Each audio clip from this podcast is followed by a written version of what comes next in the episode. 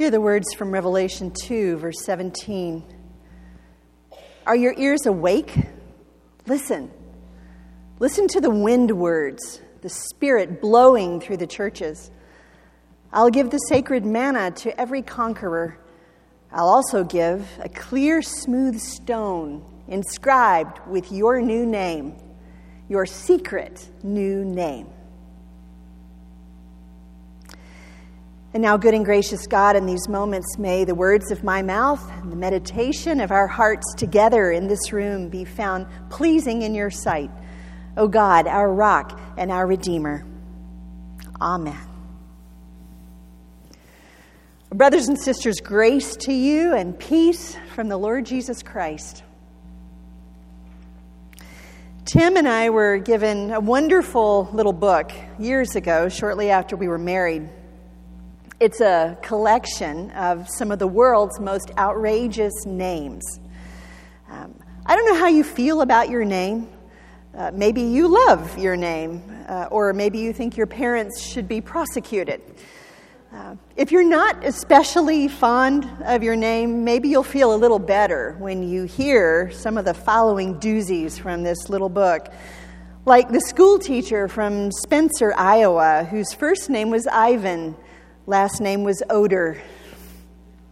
Or Solomon Gomorrah from Brooklyn, New York. Or T. Fudd Pucker Tucker from Bountiful, Utah. E. Pluribus Eubanks, a longshoreman from San Francisco. Or, and this was my favorite, the New Mexico man whose last name was Daub, and his first name was Zippity Doo. Are you feeling a little better about your name this morning?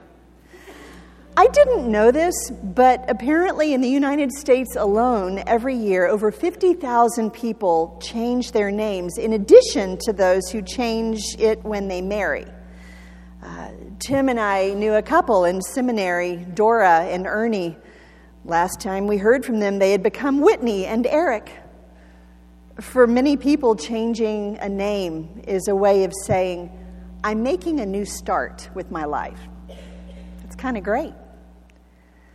You know, God has been known to change people's names from time to time. It's almost as if God were saying, I think you need a new start. I see things in you no one else sees, so I'm changing your name. And so Abram becomes Abraham. Sarai becomes Sarah. Jacob becomes Israel. Simon becomes Peter. Saul becomes Paul. And then we come to this strange little verse today in Revelation. Now, I have to say this out loud. For a number of reasons, I almost never preach from just one verse of Scripture, uh, let alone from a, a verse from, from Revelation. Uh, the Revelation of John was actually written to be read out loud and to be read and heard all at once. Fred Craddock said that the best way to begin to understand uh, what Revelation has to say to the church today, and I would love for us to do this sometime here, is to gather in a worship setting, begin with some time for prayer and praise, like the hymn we mentioned this morning, the one we sang. And then we would invite a good reader or several to read the whole text, the whole of Revelation, out loud without interruption or comment. It takes about 75 minutes. I think we ought to try it sometime. So, Revelation is meant to be read as a whole, but I do love this particular image in the verse I read just now from Revelation 2, and especially today when we're going to gather not long from now to name out loud some of the ways in which God's Spirit has been moving in this community of faith the past year. I wonder if maybe God has a word for us in this little pearl of a text. In it, John of Patmos, a pastor, prophet, poet, who wrote his vision near the end of the first century, shows us a picture of Jesus talking to believers who are living in a time of terrible persecution. Early in the second century, a governor in Asia Minor, which is modern day Turkey, whose name was Pliny, wrote a letter to the Emperor Trajan. When Pliny arrived in the area from Rome to begin governing that, that place, he found some charges against Christians that were already on the court docket. And it was his job to preside and to render judgments. And here is a fragment from his letter to the emperor, written just 20 years after the writing of Revelation, that illustrates beautifully the precarious situation of a religious minority at the mercy of suspicious neighbors and a biased power in the state. This is what he wrote. I have handled those who've been denounced to me as Christians as follows I've asked them whether they were Christians. Those who responded affirmatively, I have asked a second and third time under threat of death penalty. If they persisted in their confession, I had them executed. Others who labor under the same delusion but were found to be Roman citizens, I have designated to be sent to Rome. And so in Revelation, John of Patmos shows us the risen Christ delivering a message to these suffering believers. And at the conclusion of his words to them, he adds this promise to those of you who conquer, to those of you who overcome. I will give a clear, smooth stone. Other translations say a white stone, inscribed with your new name, your secret new name. Isn't that mysterious? This picture we're given, followers of Christ arriving at last at the end of a long journey and finding Jesus himself waiting there, holding in his hand, of all things, a stone and on that stone a special name, a secret name that no one else knows. At First Baptist Church, we're big on learning each other's names, which is why we try to wear name tags uh, every time we gather. Well, this text today shows Christ holding and handing out name tags of sorts, only these name tags aren't so that everyone else will know who you are but so that you yourself will discover at last who you are. And according to this text, your name tag happens to be a white or clear stone. Back in the first century, in Greek courts, if a jury wanted to acquit someone of a crime, they'd put a white pebble in a box. A white stone, a clear stone, meant you are free to go. You are not guilty. And at banquets and celebrations and sporting events, stones like this were also used as tickets for, for admission. And so a white stone, a clear stone from Christ, is freedom, not guilty, and a white stone is welcome. Come on in. And on that stone is written a name. I want you to think about your name for a minute and the hold that it has on you. You can be at a football game, at a party, a street corner, some other noisy place, but if you hear your name being called, you stop, you look up. Your name holds a certain power over you. Only you know all the memories and feelings, the pride and humiliations, the happiness and hurt wrapped up in your name. But even better than you know, Christ understands even more. That's what our text says. The name I give, no one else knows. Listen, the world does not know your name. It doesn't. The world can't give you a name.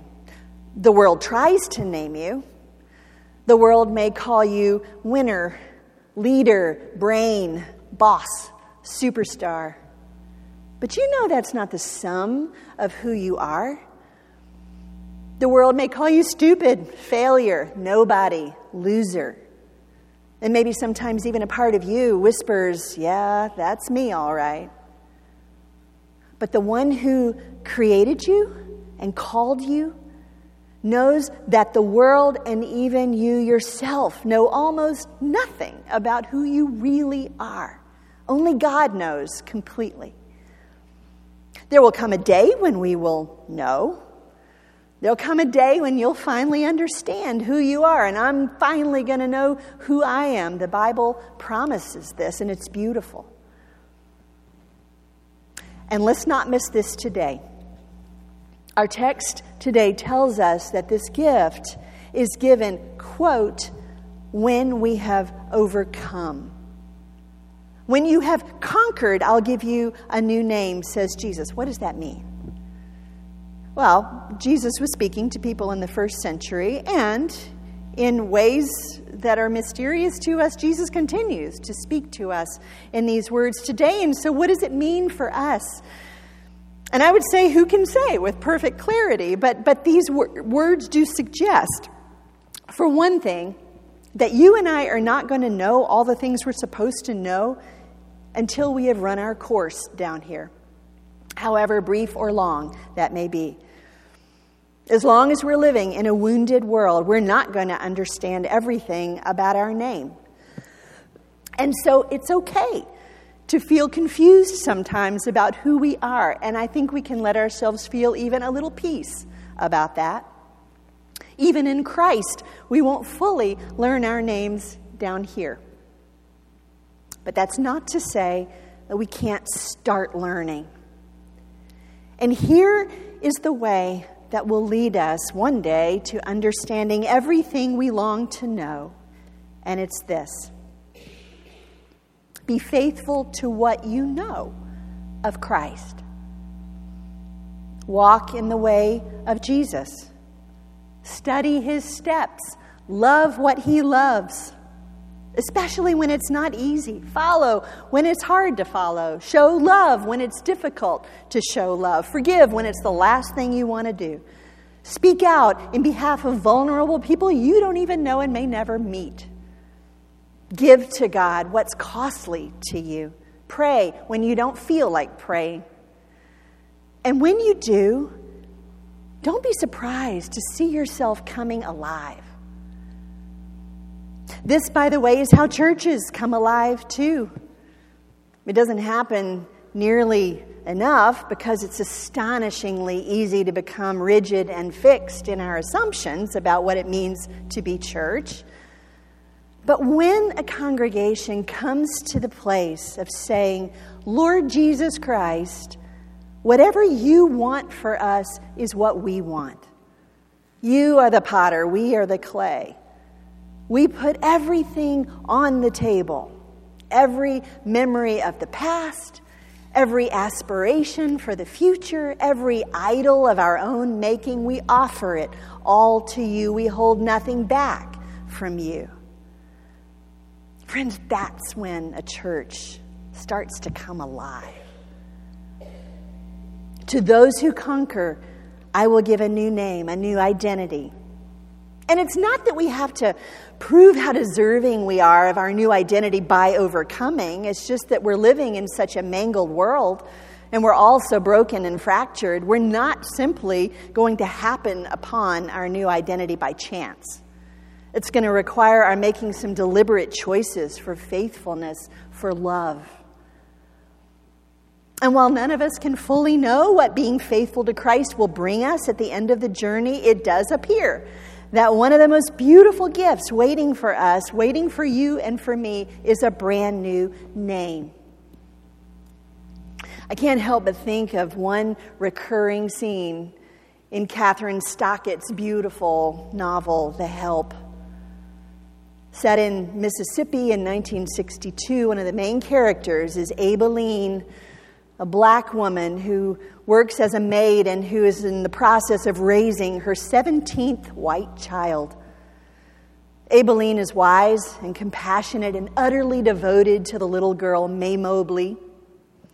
The child doesn't receive much positive attention from her mother, so Aibileen quietly, subversively plants blessing deep in the soil of that child's heart. And every now and then, Aibileen will cup her face in her hands and look her in the eye and say, Mae Mobley, you is kind, you is smart, you is important. She's giving that child a new name. Friends, what if when you have walked with Christ all the way to death, what if he turns and asks you, What is your name? Lord, my name is guilty. And he will say, No, because now you wear my name, and from now on, your name is blameless. What is your name? Lord, my name is grief. And Christ, wiping the last tear from your eye, will whisper, Not anymore, because you wear my name now, and now your name is joy. What's your name? Lord, my name is tired and broken, and he will raise you to your feet again and say, Nope, that name will never be yours again, because your name now is everlasting life, and you're going to mount up with wings as eagles. You're going to run and not be weary, you're going to walk and not faint. We're about to be invited in moments from now to Christ's own table. First, though, we're invited into the gift of silence in which Christ is also present. And so I'd like to ask something of you. I'd like to ask you to close your eyes, if you will, and let yourself become very still in your body and in your mind. Now, please ask yourself this question What name have I been wearing lately? Maybe you wear more than one. Maybe it's a name your classmates have given you, or your colleagues, or your family. Maybe it's a name you've given yourself. Perhaps the name is anxious, or angry, helper, loser winner, provider, performer, stoic, rescuer. Maybe your name is overwhelmed or joyful, abandoned, grieving. And you know in your heart that none of these names gets it completely right. And in the silence, in just a moment, today would be also a good day to ask what name has our church been wearing? And in these moments of stillness, ask to begin to recognize and understand the name the beloved means for you to wear. The name Christ means for us to wear as a congregation.